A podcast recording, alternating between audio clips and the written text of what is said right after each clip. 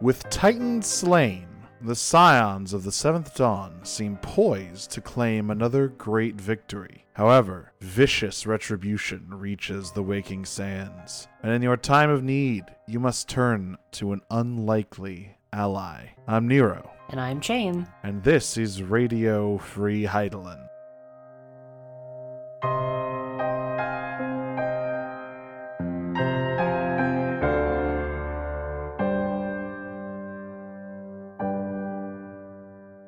Welcome back, everyone. This week we're dealing with the fallout, the, the consequences of our actions, if you will. Turns out not everyone was a particularly big fan of all that hero business that you've been up to. No, and a little peek behind the curtains here. We were originally planning to cover everything up to the level 41 dungeon. But That portion of the story is far longer and more involved than I remembered. Yeah, in fact, actually, it's kind of hilarious. So, Titan Quest is like the like famously long-winded portion of ARR that everybody talks about Titan Quest being really long. Uh, and they've reworked it a bunch of times to make it much shorter. We talked about that. What people talk about less is the part immediately after Titan, which is what we're going to be covering this and next week, which is easily twice as long. Like Yes. it is, it is so long. It's it's a slog. It's it's not a portion of the game that I particularly enjoy very much, particularly the stuff that's going to happen in Coerthus. But we'll you know we'll get to that next time. We have a little bit of content to go through before we get there.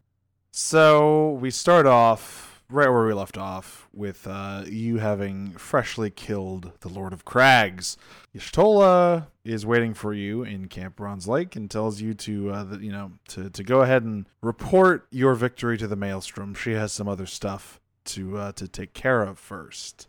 Yeah, real a real busy lady she is. And everyone at the Maelstrom is, of course, thrilled to hear that you have, have killed Titan and saved the city from, you know, being drowned in tsunamis. Generally a good thing. Yeah, it's not great when your city is under threat constantly of being drowned in like five different flavors.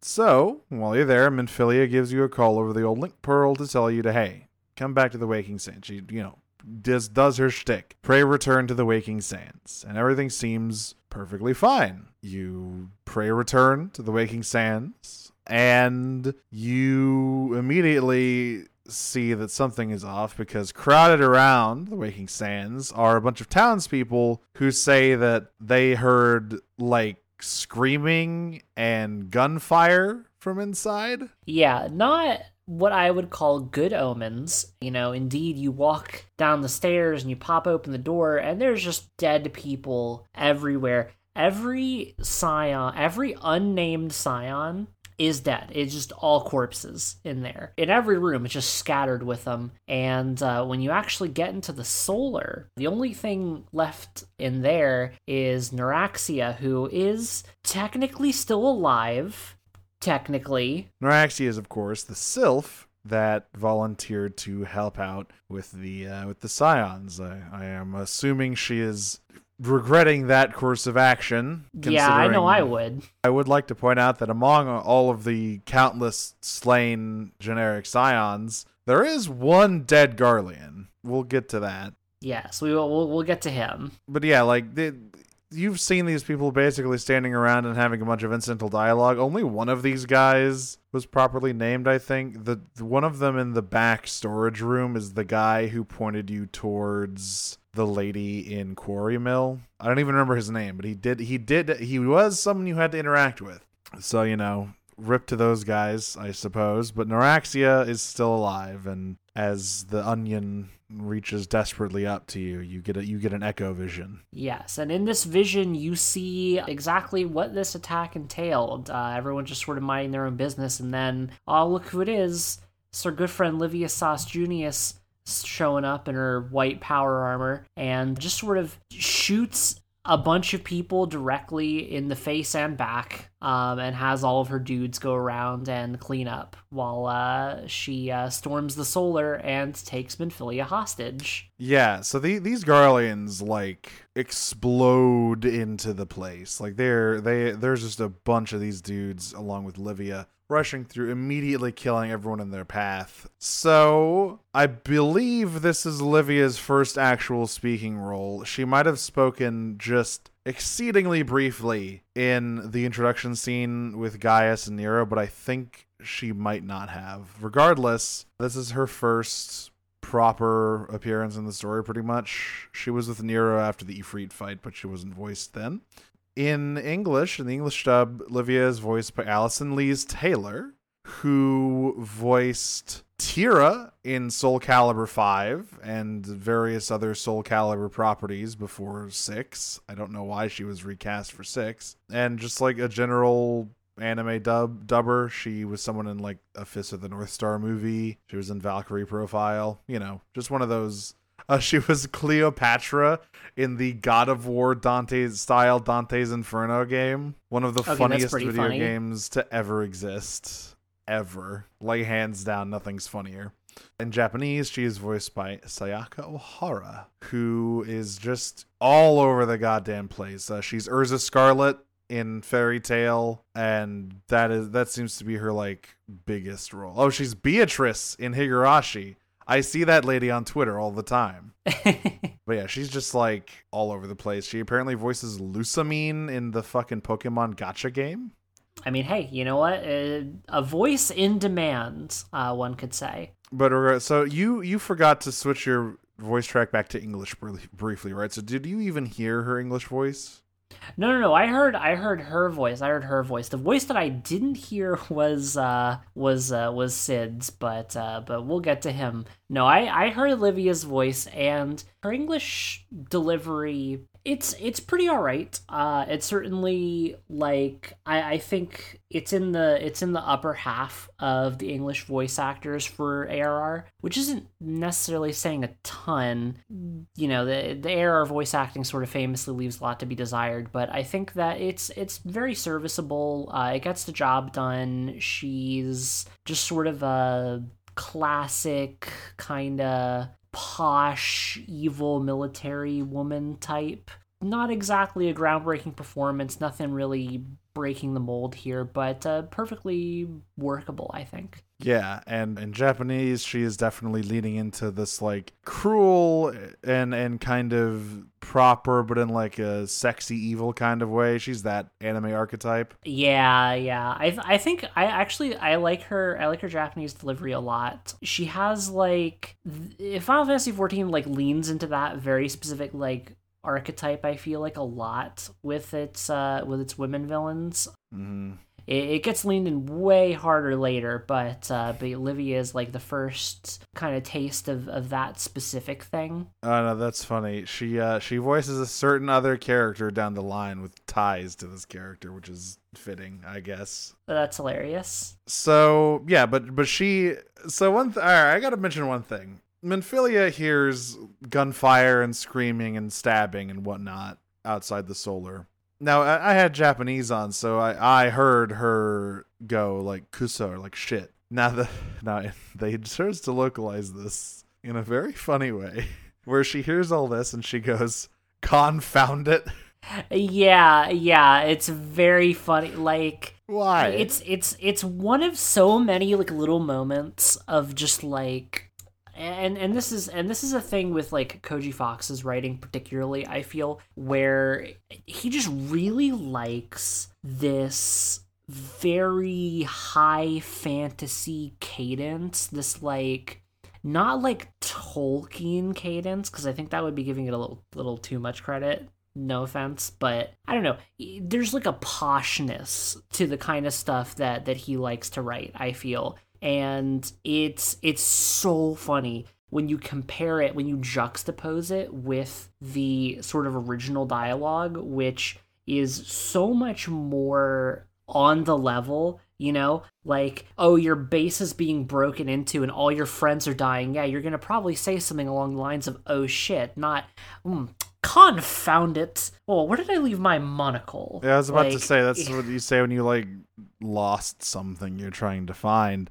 And as we said, this localization direction will be changed later on. I mean, even before Fox steps down from like lead localizer, this like ex- it it is the it is a, at its most heightened in a realm reborn and in a certain extent Heavensward, but by Stormblood, things are being toned down a bit. We are getting a little less. Uh, I don't even know where this impulse really comes from. This li- like it's hard to identify. I mean, granted, I know at least one of the inspirations that went into this localization because not to get ahead of ourselves for our next episode, but once we get into Coerthus, the spelling of Sir uh, for knights is a spelling that I don't know if it has any historical precedence. However, I do know where it is very heavily featured, and that is in A Song of Ice and Fire, the SER sort of spelling of it. yeah, yeah. It, it, I believe that does have historical precedent. I'm pretty sure it does. You know, don't quote me on that. I'm not. I'm not a historian, but I'm. I'm pretty sure it does. I would imagine that perhaps George R. R. Martin and Koji Fox are think of themselves as similarly medieval nerds. Perhaps one of them is a bit more um, well researched than the other. I won't. I will leave it up to you on which who am I who I am uh, putting down there. But you know, context clues, people. Yeah. Regardless of Minfilia's baffling response to this, she tells Noraxia to hide and gives gives her a message to deliver. Yeah, this this is when Livia bursts in, points a gun directly at Minfilia's head, and demands to know where the Scion's champion is, where you are. Yeah, and Minfilia is not exactly like you know she's she's not willing to share that information. Thankfully, you know she's she's not in the business of ratting out her employees. So she offers herself up for surrender on the condition that Livia leave everyone else be and stop killing innocents. At some point, Livia like goads Naraxi out of hiding by pretending to try and shoot Minfilia. Okay, now this this bit is always so much funnier than it is intended to be. Because instead of shooting the sylph, Oh my god, I forgot or about this bit. slashing her or doing anything.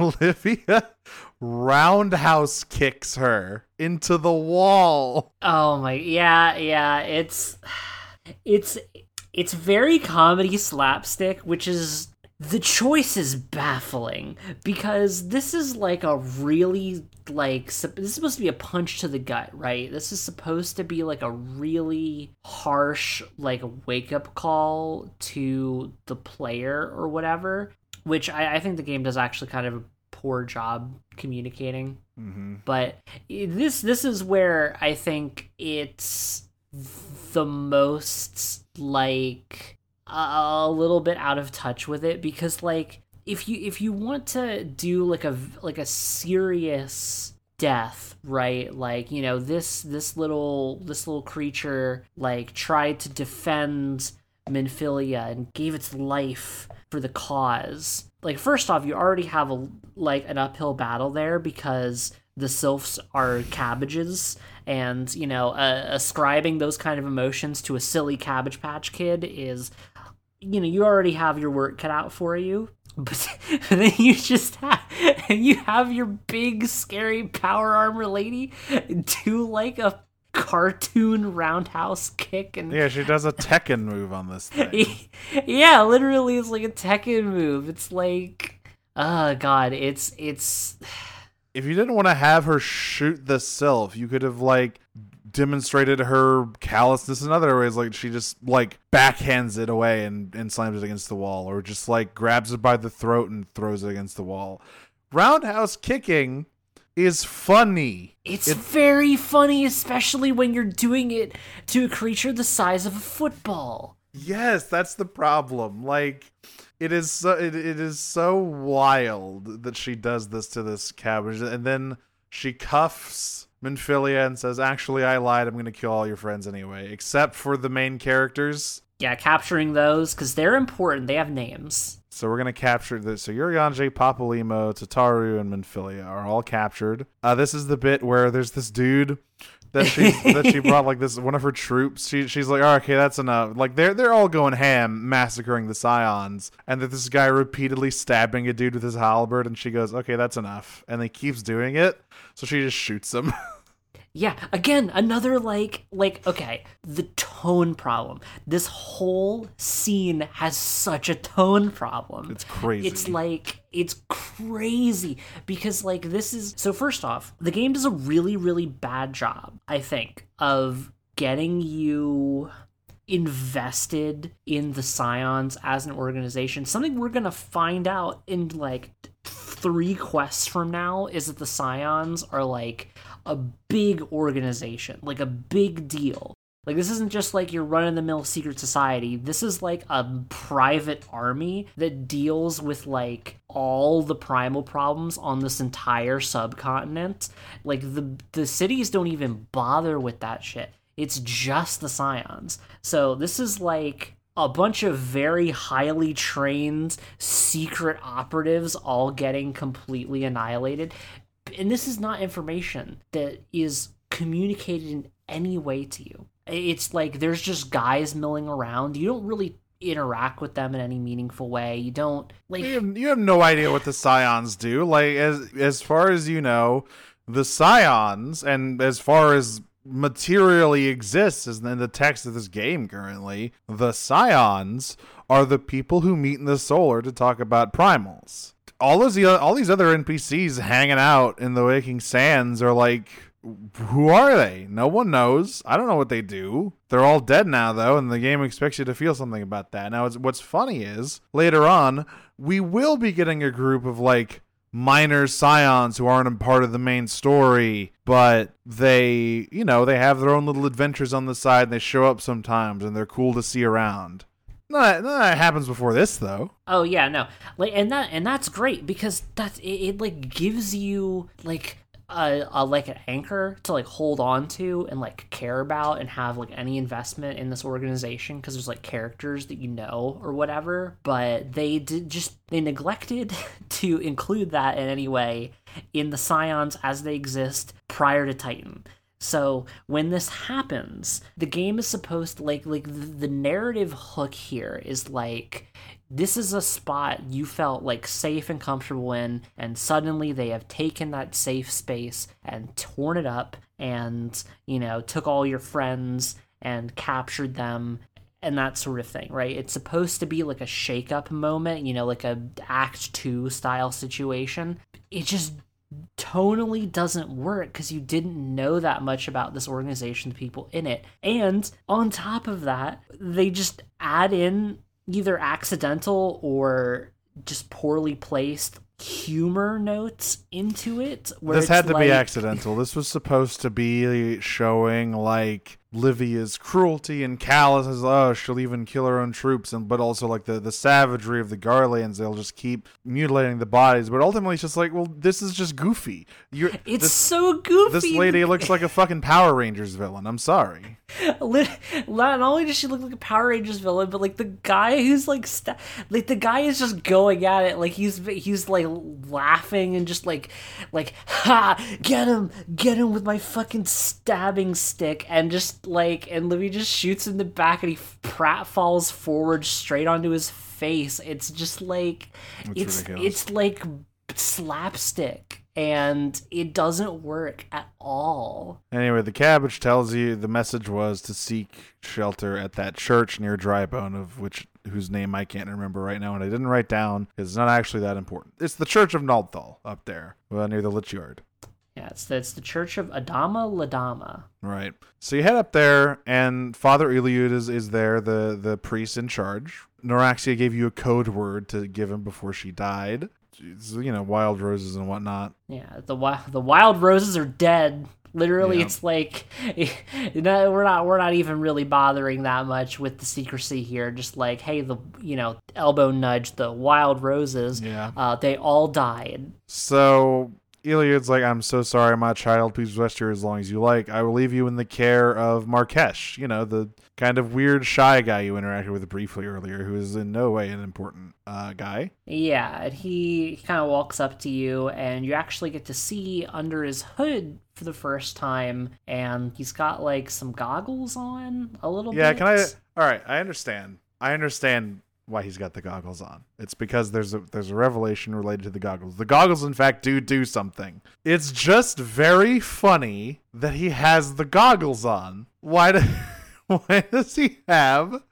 He doesn't know what the goggles are for. Has anyone asked? Hey, dude, what's with the goggles? We'll get we'll get there. So Yeah, we'll we'll get there. Don't worry. Marques comes to you with a favor. One of the one of the deceased had this like um it's basically a pocket watch. They have some weird word for it, but it's presumably like a like a very fancy one that has like the star patterns and whatnot. Like you know, we you've seen stuff like that before from like the 1800s, but it's broken, and he has this like urge to fix it, and he thinks he can do it, but he doesn't know why. So he he sends you to pick up some uh, tools from a nearby goldsmith. He gives you the money. He doesn't need you to pay for it. So he, you know, he fixes this pocket watch and he's like, I don't understand why I how I did that. I don't know what's going on with me and I, I something is missing. Yeah, something's very wrong. I will note, by the way, when you go get the like needle nose pliers from this goldsmith, the dude is like obviously gonna try and scam you over these,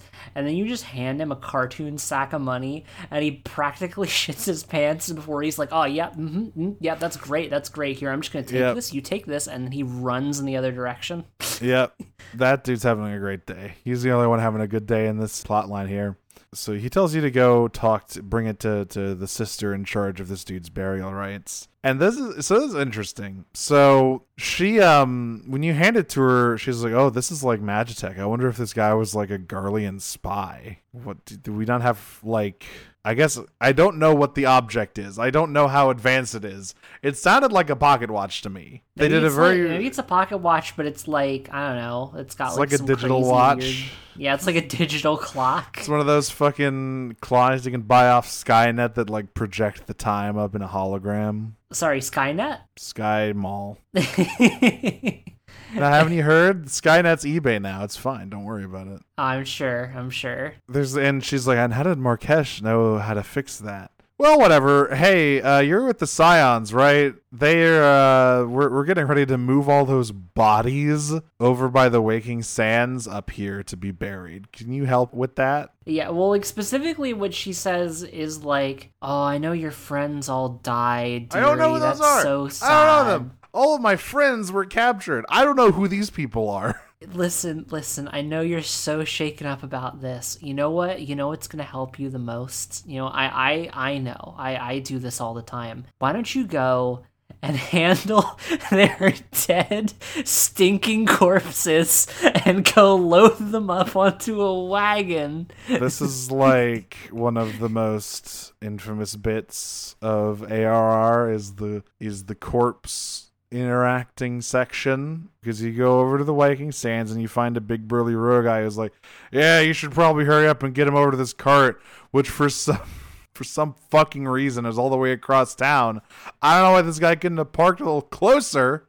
I guess they didn't want a carriage full of bodies to be loaded in the middle of the town square, but just like put everyone inside for like two hours. Come on. Yeah, literally. This seg- this segment's got technology too. Let me tell Yes. you. So there's oh, there's like God. like every single one of these buys. So they they put some time and care into this one, which is hilarious. Literally every single one of these corpses has a slightly different interact speed. Like the Roegadyn guy takes the longest, because of course he's a huge guy, and you got to pick him, pick up his whole body. But then like the Lalafells or like Noraxia, they're like super fast. You can just pick them up like that, and it's like it's just really weird. It's so weird that they put the extra effort into such a like weird throwaway moment, and everybody in the moment is like weirdly callous and like yeah, cruel. this fucking coach guy who's just like, i you got four more of them yet? Throw them on the back, whatever. I got Damn. places to be, kid. Hurry up with those dead bu- those dead guys. He he reacts to you hauling four corpses around like you picked up some extra groceries. Like, wow, that's pretty good. Thanks, you saved me some trips. Like, I don't. This literally the only character with a name in this segment is Noraxia, who you spoke with once at the end of the Sylph quest line, maybe.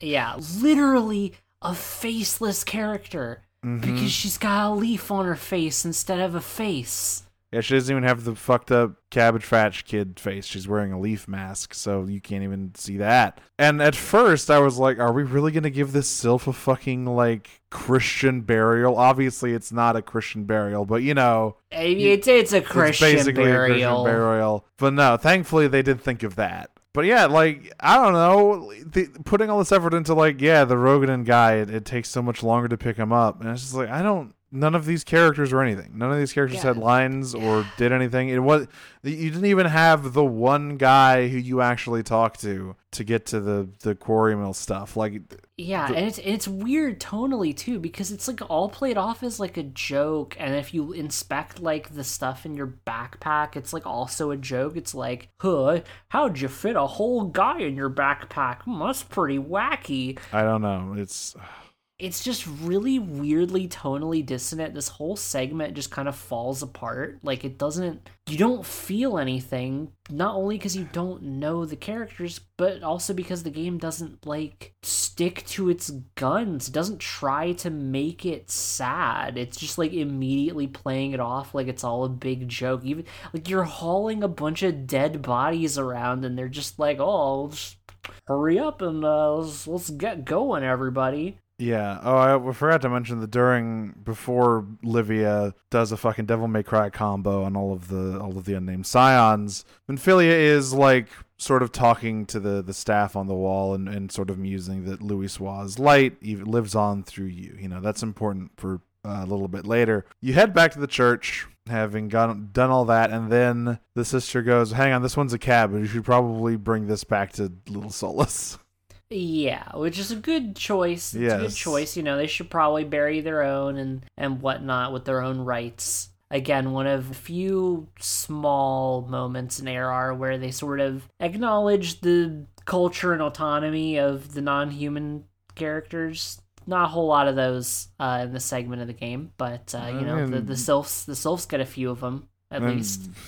unfortunately. Basically, the over at back at Little Solace, there's like, oh my god, this is so sad. She just wanted to help the realm. You better give it to those Imperials good. That's yeah, it. no, they're they're they're pretty pissed off. Truth be told, they're They're really- more pissed off than the guys in fucking uh, Vesper Bay. Yeah, the guys in Vesper Bay basically don't care, but the the sylphs are like actually like they're they're pissed. They want to go to war, and you know, again, just it's just kind of weird that I feel like like the sylphs are being given this like moment where they get to have like this emotional like you know ah you know we got to get back at these guys. Like cuz you don't get that in any way from like the scions because they've had them all killed or whatever but I, I i don't know. I feel like there could have been a way to do this segment that would have just made it a little bit Anything? anything yeah like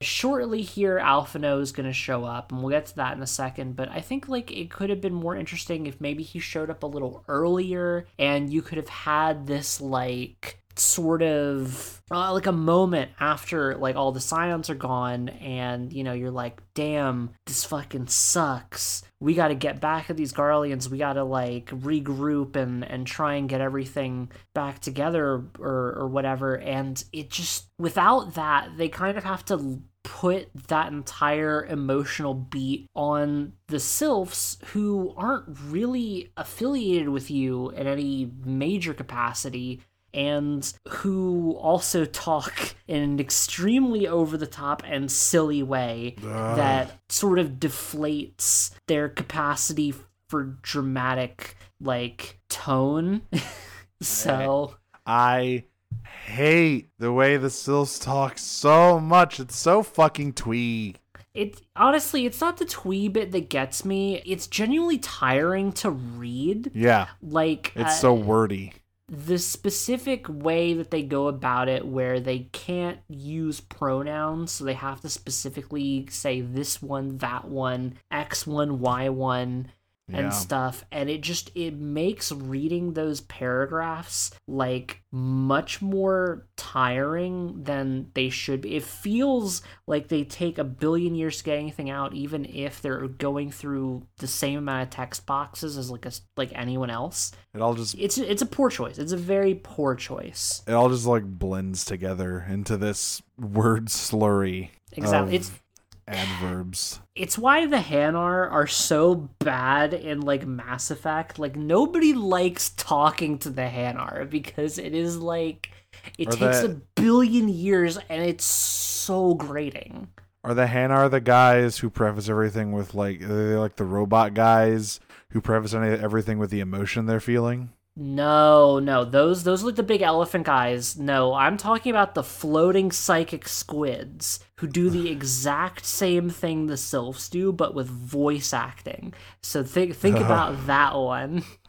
See, I've never seen anyone post about them, so presumably everyone hates it just as much as much as you do, because I've never seen anybody talk about Nobody, these things. nobody, nobody likes the Hanar. I, if anyone out there likes the Hanar, let me know. But like, I can't imagine liking the Hanar. It's th- like the most grating shit in the world to me. So you go back to this church, and you know Alphinaud is here now, and he makes all right. The, so this grand proclamation about bringing back the scions of the seventh dawn would be a lot more weighty if the scions had been dead for more than like three hours. Yeah, and and and him being like, "W- the Scions were the most important fucks in the whole continent. This is this is such a blow to Eorzea, but don't worry, we're gonna get it all back and more, baby. And it's like, uh, were they? I listen, buddy. I went on like a shopping trip and had a party, and then fought a big rock band. Kind of, kind of didn't see. I don't know what they do. Like, what do they? What did they do for the realm other than deal with primal threats? Which you know, granted, good on them, but I don't really get it. I don't really get what the scions were about. You also don't get a sense that they really did much about the primal threats because, like, basically you show up and it's like, damn, so glad we found somebody else with the Echo. And now we can, like, deal with these primals. And it's like, yeah, eh, because eh. if any of the pri- like the only thing they could do was like try and stop them from summoning the primals in the first place. If the primals were actually summoned, then like what are you gonna do? yeah, you just you call up the army and have them throw bodies at them until somebody kills it, and then you take all the all the people who got turned and you shoot them in a firing line and you bury them in an unmarked grave.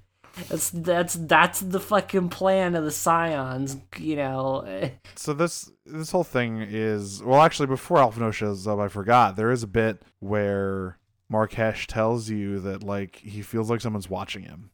And he's like I am I am not being paranoid. I literally I went outside and it felt like someone was fucking watching me. I need you to go outside for me and check and lo and behold, when you check the Lich Yard, there's a fucking Garlean spy out there. I think literally a um a frumentarius or whatever, like the uh the actual Roman term for like a spy or a scout. Yeah, so there there is in fact a spy, and he's just sort of lurking around, being creepy. So you take you take care of him. You you get rid of that problem. But uh, but clearly something's going on with Marques here. Marques has got some stuff going on. When you bring news of this spy back to Father Eliud, he's like, "Well, that's preposterous. Why would there be a spy?" And then you hand him this Garlean short sword that you pulled off this dude, and immediately he is like, "Okay, call the army." Go go down to the Camp Drybone and get me all of the fucking immortal flames you can you can find because this is real shit. But before anything can happen, that's when Alphinaud busts in and says, "Not necessary. Don't worry. I'm 14 years old and I'm here to save the world." Yeah, not not to worry, citizens. I, a child, will take care of it. And I need the greatest mind of our generation, Cid Garlond. And everyone's like, well, clearly Cid Garlond's not here, so I don't know what you're talking about. And Alphinaud goes, wrong. He's right there. And he points at Marques. Yeah, this is the whole thing of where he, he, he talks Cid up real big and like eventually Cid's memories begin to come back to him because this whole thing is he was like he he was just everyone's thought he was just some poor fuck who was traumatized by Carteneau, right? Like one of the survivors of Carteneau. And it's weird. I feel like there's some like contradictory. I don't know if there were some things changed or if there's just contradictory stuff with Eliud in terms of like the actual animation and what he's saying, but like it seemed like he knew who he was, but I'm not really sure. Regardless, Cid was you know taken care of by Eliud and Alphinaud is like you know it's it's time for you to pick your pick your hammer back up and, and serve the realm once more. Yeah. And then Cid has like a horrible migraine and uh, then is like, all right, give me one sec. And he changes clothes and puts on his uh, his funny uniform with like The big oven mitt. yeah. So his outfit. Can we just talk about Cid's outfit for It's a not great. It's not great. Cid's outfit is like it's it's a two tone black and white deal. His arm, so his one arm is just in like a regular like short sleeve or whatever, but his other arm is like in a big padded oven mitt sleeve. Like his whole sleeve's like an oven mitt, and it's like half overalls, kind of. Um, he's got this big what I can only describe as like a flask as a pendant. Yeah, we should say that the reason he gets these clothes back is because his father Eliud just has a box of his stuff. And this is where I mean the like I feel like there might be some kind of disconnect because the way he hands it to him and the way he's kind of talking in Japanese makes me think that like he knew who Cid was and he was giving him time to recover. But the subtitles say, "So you're Cid Garlond, eh? I guess these belong to you." Which is like, yeah, of course they do. What are you talking about? Yeah, again, another really weird bit here. Like, I think it's it's one of those things where, like, Eliud has a line where he talks about, you know, Cid while he was Marques, how he was like kind of a son surrogate to him. Like it remind like he reminded him of his own son, who I assume died or or something. I'm not sure that it's ever directly stated, but um you know it, the the the scenario for how Cid actually came to be where he was I don't understand how he got here. it's it's kind of weird because like I- I don't know if this is stated later like maybe maybe in like the 2.x patches something gets brought up that i just don't remember but I, I have to assume because this church is like secretly like friends with the scions who again secret organization. I, I I have to almost assume that like the Scions were aware of where Cid was because Alphinaud knew where That's Cid true. was too. So I like f- I feel like probably after Carteneau, Cid was like you know in a really bad spot, and so the Scions brought him to the church to like recover over time, or you know if that's you know, if recovery isn't on the table, at least somewhere that he would be like safe and nobody would really recognize him and try to, you know, like abduct him and take him back to Garlemald or something. So, you know, I, I assume that's the deal, but it doesn't make a lot of sense to me that, you know, Eliud just doesn't know anything about him. It's just like, yeah, I, I guess you're Cid Garlond. That's pretty wacky. I always knew you were destined for greatness. Like, it's just a really weird way to word that. And I would be curious to know if the, um, if that's what is actually being said in both the English and the Japanese version of the game. I, I have a feeling that that's a that's a small change that was made in localization. So I guess we talk a little about Cid. If you are unfamiliar with Final Fantasy at large, Cid is another one of those names that pops up in every game, just like uh, Biggs and Wedge. Cid is normally a brilliant engineer who has some connection to airships, He is like he's the engineering guy, right? He is the sort of guy what makes all your gadgets. And every Cid is different. This one may look old as fuck, but don't be fooled. He's like mid 30s.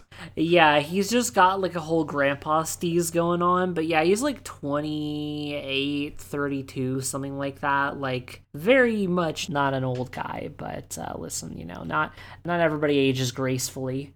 And this particular Cid does say a few things here. So in English, he is voiced by Grant George. And unlike most of the English cast of A Realm Reborn, this dude has had a long and fruitful career. He started with anime dubbing all the way back in the early 2000s. He's been on a lot of Marvel cartoon shows as uh, Ant Man. He was the voice of Sanageyama in Kill la Kill. That's like a pretty major character. He's all over Naruto as guys. Like he's he's been around. He was the voice of In in Pokemon Generations. He is like a real guy. So I don't understand I mean he the, the thing about his performance is he says like he has like two speaking cutscenes, I think, so he doesn't get a lot of room to explore the character. No, he But definitely doesn't. Because I've heard him in other stuff and he's fine, but this Cid is like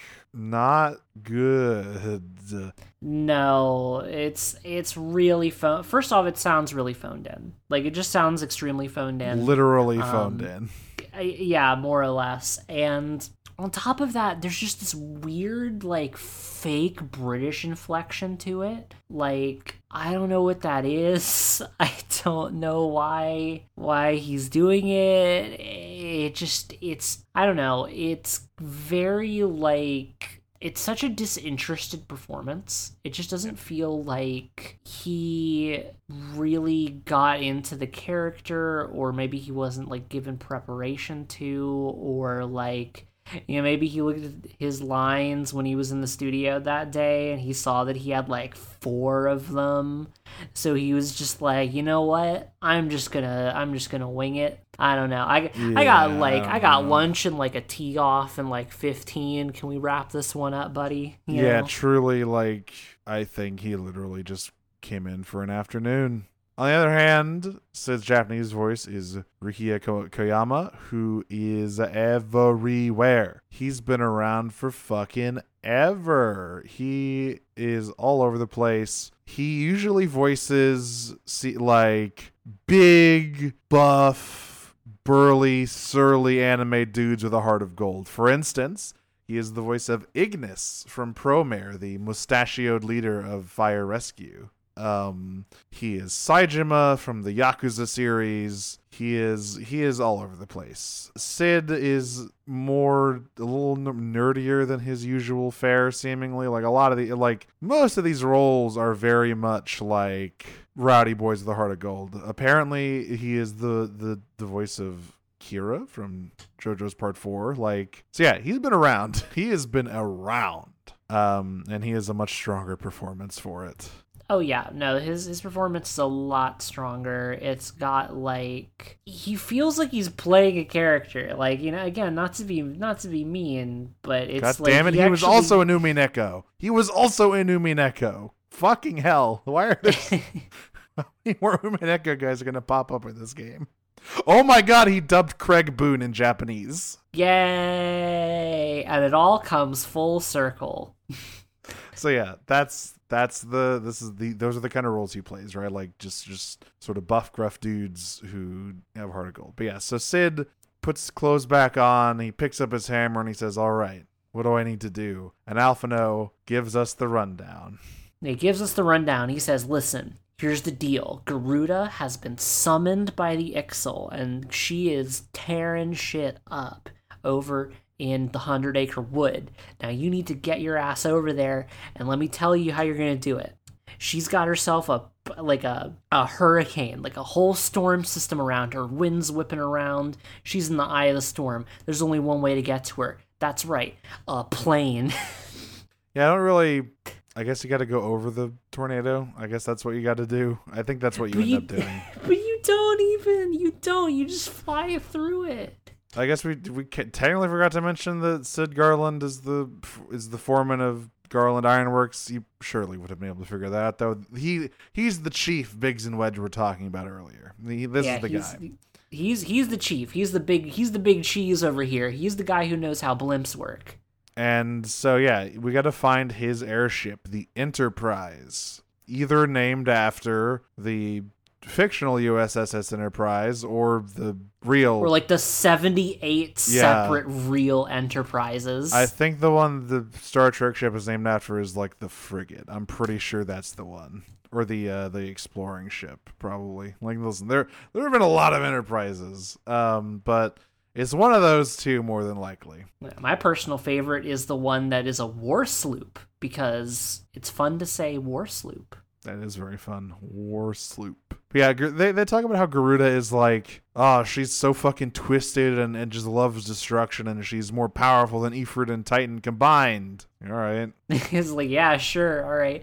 It's like a weird. I mean, it makes Well, we gotta sense, right? scale these po- the guys. power- it's it's funny. After a while, they pretty much stop scaling these dudes. Like they don't make a point of the next guy you fight being stronger than the last. Because no matter what, primals are fucking dangerous and scary. Like you got to deal with them. Like it doesn't matter how destructive or not they are. Their mere existence is destructive. Like yeah. does it really matter if Garuda I mean, is more destructive than Titan? I mean, Titan was going to like drown an entire city. Yeah, like I don't know, two 2.0 and 2.x, uh, they all are like when when primals come up, it's always like, oh, this guy's bigger and badder than anything you fought before. Get ready to have your ass kicked, baby. And it's just like yeah, it's it's got like a weird Saturday morning cartoon kind of vibe to it in a way that's like I don't know, it's it's sort of it's hit or miss, and I think it misses more than it hits. Mm-hmm.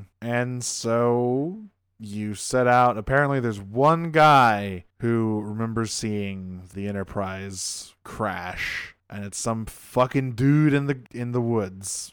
I believe this man this man has a very funny name. I think. What the fuck is his name? Because it is. Oh, I didn't write it down. Well, you should have because his name is fucking Vortifart. Holy shit. Now, presumably, you say that like Vortifar, but it's V O R T E F A U R T.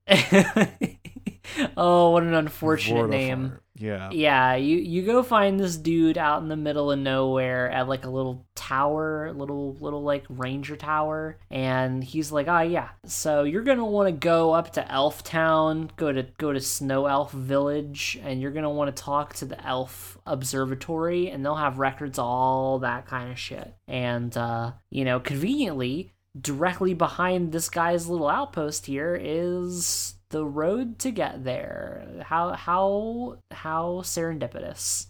Yep. And so, literally, yeah, just pop right into the the Coerthan Central Highlands, and you walk up to this big fucking tower called the Observatorium, and you talk to this knight of this honorable knight of House Durendaire, the, the one of the high houses of Ishgard, and he turns to you and says, "Fuck off, we don't want any." Yeah, literally, this is your first taste of the elves of Ishgard, the Catholics of Ishgard, and they fucking hate everybody. Like they cannot stand you. You know the you know the French from Monty Python the Holy Grail? God, but they don't even have the jokes to back that up. Like they aren't rowdy enough to be those guys. Like uh imagine if they were though. I think that'd be that would improve this a lot if like just, It'd be awesome. like if everyone just had incredibly colorful colorful insults about your mother and you're just like what the fuck? I just I just Yeah. I'm just trying to find an airship. Yeah, oh, these people do not want to help even a little bit with this airship problem. Like, it would not even be that difficult. It would not be that far out of their way. Literally, it's just, can you point me in any direction? But no, they completely patently refuse. But, you know, this guy's like, uh, if you're not going to get out of my face, at least, you know, go do me a favor. So you you go off to go find this dude's like subordinate who didn't like come back for supper or whatever and uh, and he's getting harassed by a heretic We don't have That's time what- to unpack all we of don't that. have time to unpack that, but uh, but we'll get Um, into it next time. Needless to say, they're very, very Catholic. The yeah, so Ishgard is the northern subcontinent nation. I don't City, They are a nation. city state thing. city state of Eorzea. They are like they they share the same continent, but they are like separated from the rest of the city states, and their reputation is rather icy. They are always wrapped up in their own affairs. They weren't even apart. during the conflict at Carteneau. They actually recalled all of their troops from the field to do deal their own bullshit, and so the rest of Eorzea has not doesn't have a very high opinion of them. And you may notice that Coerthus is a frozen waste. It didn't used to be like that. The Calamity sort of did that one. So Yeah, we, we we talked about that a bit during our 1.0 exploration episode, but like, yeah, Coerthus, like in 1.0, was like a lush green area with like lots of sort of pine trees. Like it was still like a cold place. Like it still snowed there, but it was like it, it was like a cold but temperate region. Now it is just straight up Arctic. It is like constantly getting blizzard uh like level snows like the long dark basically happened to it. Like the fucking geomagnetic storm from the long dark that that made infinite winter basically happened to Coerthus. Maybe that's why they're all so cranky. That and they're Catholic. But we'll talk all about the French Catholic Catholic elves when we come back after we start exploring the observatorium proper. Like, please expect every location we go to to have a name like that. I'm not even saying the full name. The full na- name is so much more pretentious. yeah it's very long in fact it's hilarious because the the name is long enough that it's like very difficult to fit it like on the mini map like at one time like you kind of have to zoom out a little bit to get the whole thing there which is hilarious And there's lots of people wearing really stupid hats. Oh my god, the hats are so dumb. They're like, you know the uh you know the sugarloaf hat, the sugarloaf like gnome hat. Imagine that hat. But fancy. B- Well, fancy's a word for it. Imagine it but dumber. Imagine Yeah. it but like with a bunch of sequins and little poofy bits and like a and a brim. It has a brim, yeah. Like an actual brim. Yeah, so next time we will explore all the the wonderful hospitality of Coerthus and how they're absolutely not fucked up at all. Yeah, we'll uh we'll get to we'll get to the the lack of uh Coerthan hospitality next time. Uh for this time though, that about wraps it up at the the 1 hour mark actually, and we've got quite a little bit more to talk about after the break. So, if you are staying current with us, we will see you two weeks from now to talk all about the Coerthan part of this little arc. But if you're one of our spoiler zone pals, then we'll see you here on the other side in a bit.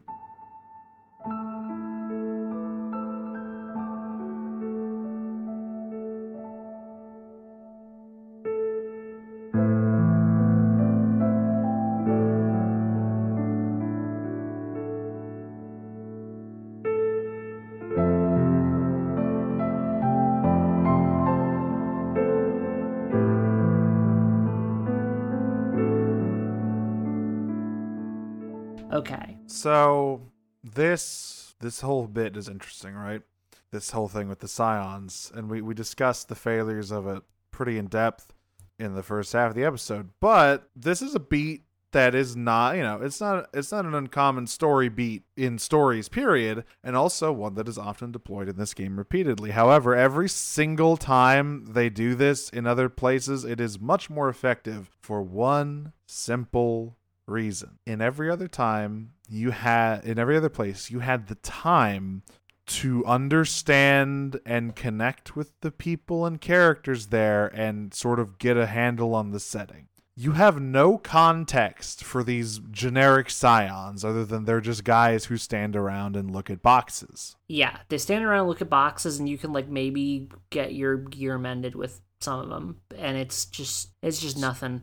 Meanwhile, guys. later, like even later when the Scions run into issues in other parts of the game, you have people to connect to. You have Hoary Boulder, you have Yeah. Coultenet, you have Real, you have uh, other guy. Um, you you have Ochre Boulder, his brother. Yeah, And that- Ochre and Ochre that- Boulder. and that lady who wants to fuck one or both of them. yeah, we got oh and and Minfilia's mom. Yeah, F'lhaminn. Yeah, there's like, yeah. There's a cast of minor Scion characters who you do you like. It's always fun whenever you're you're at a new point in the story to see what they're doing around the Rising Stones and like check in with them. They're usually having doing some fun stuff or have like funny dialogue. So I want to go kind of in order, briefly hitting all of these moments that I think pop up in this game. So number one, obviously the the next thing that kind of hits this this tries to hit this tone is the end of post ARR, the big clusterfuck in Ul'dah, which works yeah, better, The, the crystal the Crystal Braves incident. Which works much better because guess what? All of the people who are like in danger of dying are the characters you've been spending time with, and the people doing it are like characters you've also been spending time with, and they're betraying you, and it's a big thing. Like it's got actual dramatic stakes that Yeah, aren't does, resolved for a long time. Yeah, it's it's got consequences. It's got huge consequences. It makes the entire like Heavensward's beginning is basically unique in this game in that it forces you into the next area of the game, not because this is the next area that you're supposed to be going to for the MSQ, but because the game narratively has just said you are a wanted criminal in the entire realm of Eorzea, and you have to go to the one place accessible to you where the cops can't extradite you. Which is like, again, it's very unique in this way. Nowhere else in the game really does that. Even in Shadowbringers, where there is that like huge gulf of separation where you're in a completely different fucking reflection of reality, you know,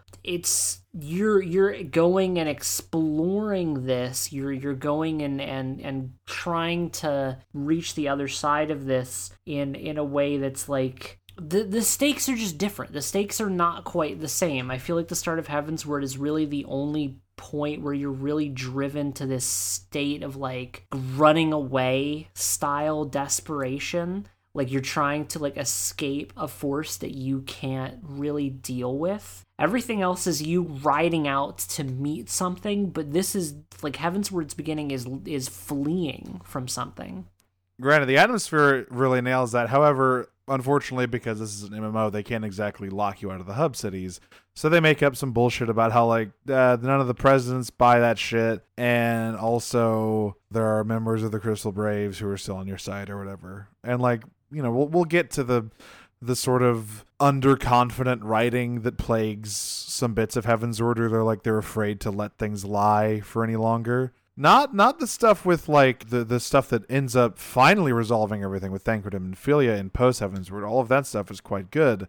But the stuff where you rescue Raubahn in the middle of it is just like it's it's it smacks of not wanting things to to be dire for so long and like that we got to fix this sort of thing. Yeah, all the stuff, most of the stuff that involves Ul'dah inside of Heavensward is really, really clumsily and shittily done. It's just not compelling. It does not resolve the issue in any way that makes sense. There's a reason why the like meme exists of the like the poster asking the question hey why do i when do i get to kill Lolorito? why do i not get to kill Lolorito at the end of Heavensward and they're just like so confused about it and it's like yeah me me too buddy Literally i'm makes no confused sense. myself It's, it's like the the solution they have reached is like we just can't have him in the story anymore. He just like we can't put him in the fucking frame because it makes no fucking sense why anyone would want to work with him. it's insane like The only, there's one guy I know. There's one guy out there who likes Olorito. I don't know who he is. Whoever wrote 4.1. yeah is right like somebody on the on the staff somebody who works at square enix they have three favorite characters, and it's Lolorito, Hancock, and fucking Godbert Manderville. And those are their three favorite characters. Someone is convinced that Lord Lolorito, Lord Lolorito is Lord Vetinari from Discworld. He's not. He's just not. I'm sorry. Like n- he is not, not playing the game. He is not scheming. He just he literally just used someone else's plan as leverage to make himself richer. And I just, you know, it's we'll we'll get there. So the next the next point of like shocking outbursts of violence, right? And this one is technically different because it's not actually like a sanctuary, but it is this huge turn is Shinryu summoning at Baelsar's wall. And that one is more effective just in terms of like the horror of what's going on, right? Like the imagery of it is terrifying as Ilberd just turns Baelsar's wall into a meat grinder to channel into this dragon. Yeah, and it's like it's like a horrifying spectacle, right? And then you have the and the way it resolves is interesting too. The uh, Papalymo sacrifice to try and contain Shinryu uh, in in the uh, the summoning spell or the binding spell that Louisoix did. And by the way, his works, Louisoix's yes. did not work at all. Well, so. to be fair, I I feel like Shinryu was a little bit less powerful than Bahamut. Like Bahamut was some shit um Bahamut was like he was cooking in there for a while inside that yeah. moon. He was getting real mad. Shinryu is still extremely mad, but like he's fresh. He is not quite as uh, well aged as Bahamut was, but regardless, I think the, like the imagery like it, it's such a very striking scene of like Ilberd clutching the fucking eyes and, and his his cronies setting off this massacre. Like the, the imagery of like there's just piles of bodies at the end of that cutscene, right? Like just horrific violence to summon this thing, and it's very effective. Like regardless of Ilberd's writing as a character, I think that moment lands very well. Yeah, it's very effective. It does a good job of building like this sense of dread in you as as like a player it, it does a good job of setting up kind of the stakes i guess for the for the start of stormblood and mm-hmm. I, I think i think it is genuinely a very very effective like narrative tool to use. And uh, and it, it, ends up working out really well even though it does have like the, that kind of weird like detour segment where you have to like go wake Omega up and stuff to yeah, but then you get it. the most badass fucking cutscene of all time. So really, that's true. Mind. Also, Nero tol Scaeva is there, which I'm always a fan of. So like, listen, I don't. That's not a detour to me. That's the main course. Yeah, it's still it's really good to be fair, especially when we get the scenes of Nero tol Scaeva with just like the lightning in the background, uh, which is which is awesome. World's but... funniest man. So the third, the next one comes pretty shortly afterwards. It is the slaughter at Rhalgr's Reach at the beginning of Stormblood, which caused you to go to Doma. Um, this one I think is is probably the close. Like it's nowhere near as bad as the the the the beta and ARR we're talking about. But I think the main reason this one doesn't have as much impact is just because the the way they portray Zenos at, in in the combat encounter is simply not as like it doesn't sell it as well. Like the the the thing where he's invincible and his health just goes on very slowly. He's just like it does. It's it's kind of a tired trope. I think everything else around it is more effective. Like just Meffrid dying, Y'shtola nearly dying. Like he just walks through that place, and the only reason he doesn't kill everyone is because he's a fucking sicko who loves to hunt.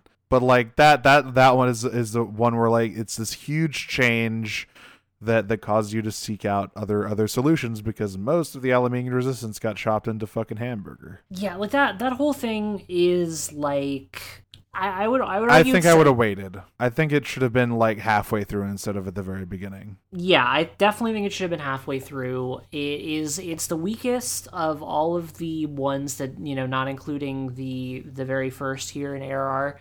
It's it's just we didn't have enough time in that one to really get to know Rhalgr's Reach or the people who live there. Uh, we get a, like a little bit of time to sort of establish that, but really not very long at all. Um, and and again with with the Zenos thing, they try to do it a little bit a, a, little bit differently where they have the big threat physically fight you specifically Yeah. so that you can feel invested in it. But the the thing that I really dislike about those specific encounters in Stormblood was Zenos. And this this really colors my perception of him as a character. And part of why I really dislike him a lot is because it is just contrived. It's like you can you can do super well in those fights and whittle his health down like quite a lot until the game just decides you've hit an arbitrary point where it wants to say, okay, well you lose the fight now.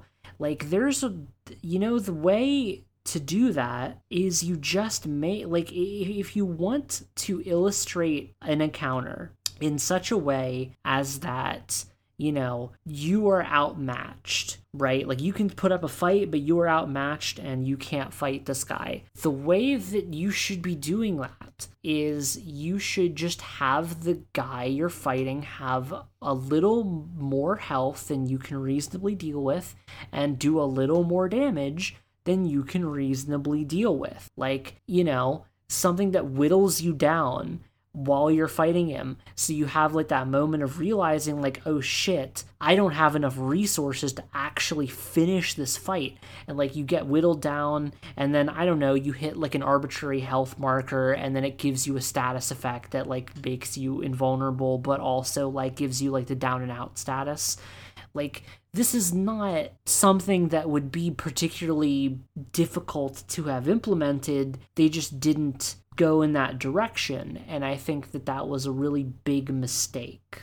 Yeah, this is why I much prefer his angle in Endwalker. Like they do much better with him in Endwalker than they do in Stormblood because they understand that actually thing about him isn't that he's big guy who can't fight because you never fight him until the end. Never once do you fight him. Not once. Yeah. Even mm. even when you're put in the fucking random Imperial's body, like you don't actually fight him. Yeah, he's like he throughout all Endwalker, he's just like, yeah, I'm not gonna fight you unless you really The want to moment's fight not me." right. So yeah, And the he- moment's not right. We we you even have your candle at dinner, and it's just like, ah, you know, it's just the moment's not quite right. You know, the, the love just isn't in the air right now. You know, eh, God, the stuff with him is so weird. But in Endwalker, it is like he is he is much more of like a cool character concept and much more effective than he was used in Stormblood. Like Stormblood Zenos is we'll get to him, but he's you know he's just not he's not the right kind of anime sicko to play off of yet. He's just No. like he's just he's just guy who loves the hunt, and he's supposed to be like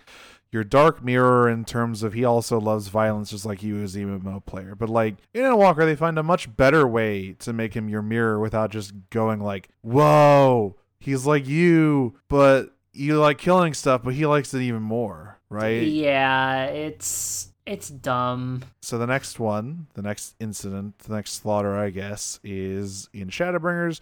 I could talk about Holminster Switch here, but really we don't visit that place before it's ruined. So the one I want to talk about is the the fort assault by Eulmore mm, midway through Shadowbringers, like mid to late way through Shadowbringers, after you've killed a few light light wardens. This one's interesting because the slaughter like you are kind of you would you would think that the scions arriving would be like ah the heroes are here to stop it but you don't you can't actually fix it like these these sin eaters have just been murdering people and you, and you can see uh there, there's so many scenes of like other other people like reacting to it there's ardbert who is a shade at this point and he can he can do nothing but just like watch and he is just torn up about it because he's a hero too and he can't do anything to stop this the the the soldiers of the Crystarium are just being destroyed by these Sin Eaters. And like, yeah, you arrive, you kill the angel lady from the trailer again, and you drive them back, but like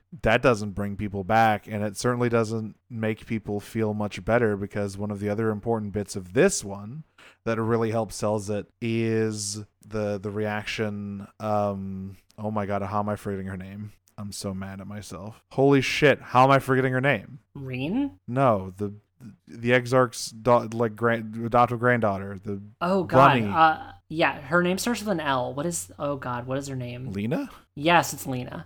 so lyna you know she has this thing where you you you end this slaughter, but you know people are still dead. Her soldiers are still dead all around her.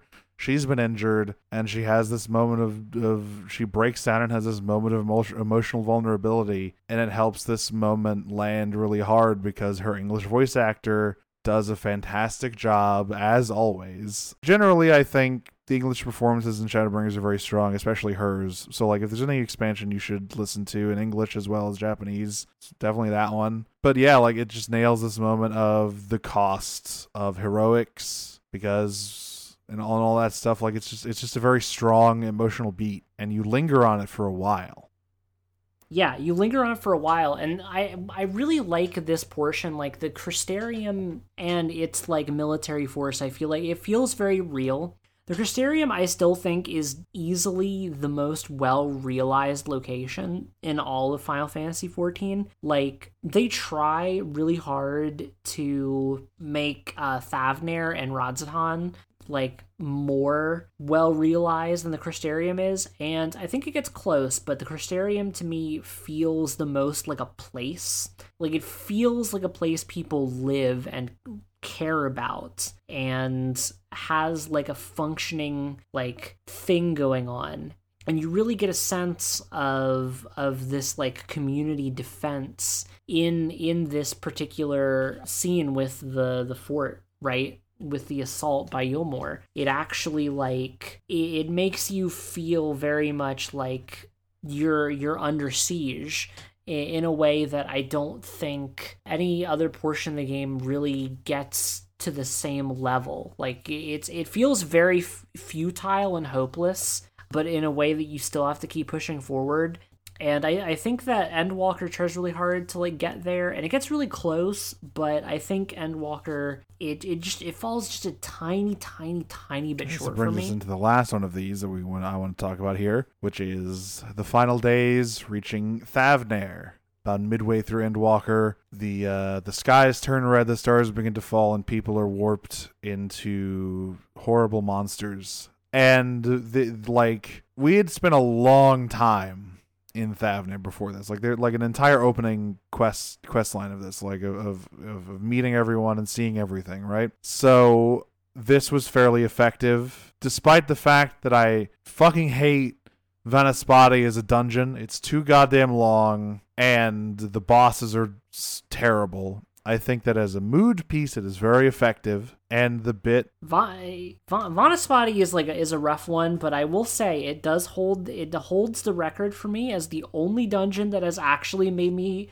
like less effective at playing the video game because I was crying. Was that the uh, the the the the family being transformed? That one pull. Oh yeah, yeah. It's the family transforms. You do that pull, and I was like crying as you get as as we got to the boss with the water orb, and it was like actually difficult to do that boss because I couldn't see. And then you you have Vrtra's friend, who once again I've forgotten the name of. My brain is a sieve. The characters I actually quite like. I end up forgetting the names of, but boy howdy, I can remember Hancock. I'll never forget Hancock. Unfortunately. But he ends up getting killed, and like that's the key, right? The key to all of these that makes them more effective than what they did here in the middle of ARR is number one, you have a connection to a place and a people either like generally or through even specific characters like you the, Lyna's reactions the the sacrifice of the the Vrtra's friend like all of this the satrap. all of this stuff makes these moments actually land this is the almost comical slaughter of a bunch of guys who do nothing but mill around a location you visit every three levels that you never interact with yeah, it's it's it's it's the kind of thing that feels that really makes ARR feel as rushed as it is. Like that's the thing about ARR is like it, we know it was rushed, but sometimes that really jumps out at you, and this is one of the portions that it definitely does. and does. yeah like the, you know i'm not you know i'm not saying that final fantasy XIV invented the storage trip or whatever but it is one that it commonly returns to and the differences between quality is stark it's very stark. The, I am always it's this this placement.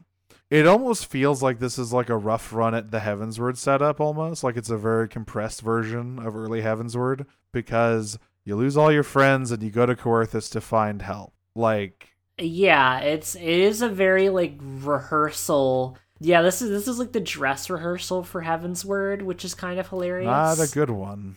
Uh, they they needed to do some more work on it, which we, will, we will talk about all of all of next episode. The sort of ignoble introduction of the noble houses of uh, Ishgard and just like a lot of the weird pre Heavensward stuff about Dravania. Very strange. Oh, God, Very. yeah. I don't really know what was going on there. The ca- the Catholics. Oh, the elf Remember when Catholics. Ysayle laughed maniacally as dragons invaded Ishgard? God, yeah, no, I remember. What were they doing? What the heck were they doing? Who What knows? were they on? Regardless, that'll be for next time when we brave the wastes of of Ish of uh, Karth. It's not even Ishgard proper, like Ishgard's fucking hinterlands. Um, and yeah, well, we will we'll talk all about a imposter inquisitor. Yes, the the the the weird the weird little segment we we lovingly refer to as witch drop. Uh, but that'll be for next time. So uh, I've been one of your hosts, Jane, And your other host, Nero. and we'll see you out there in the wild fields of Eorzea.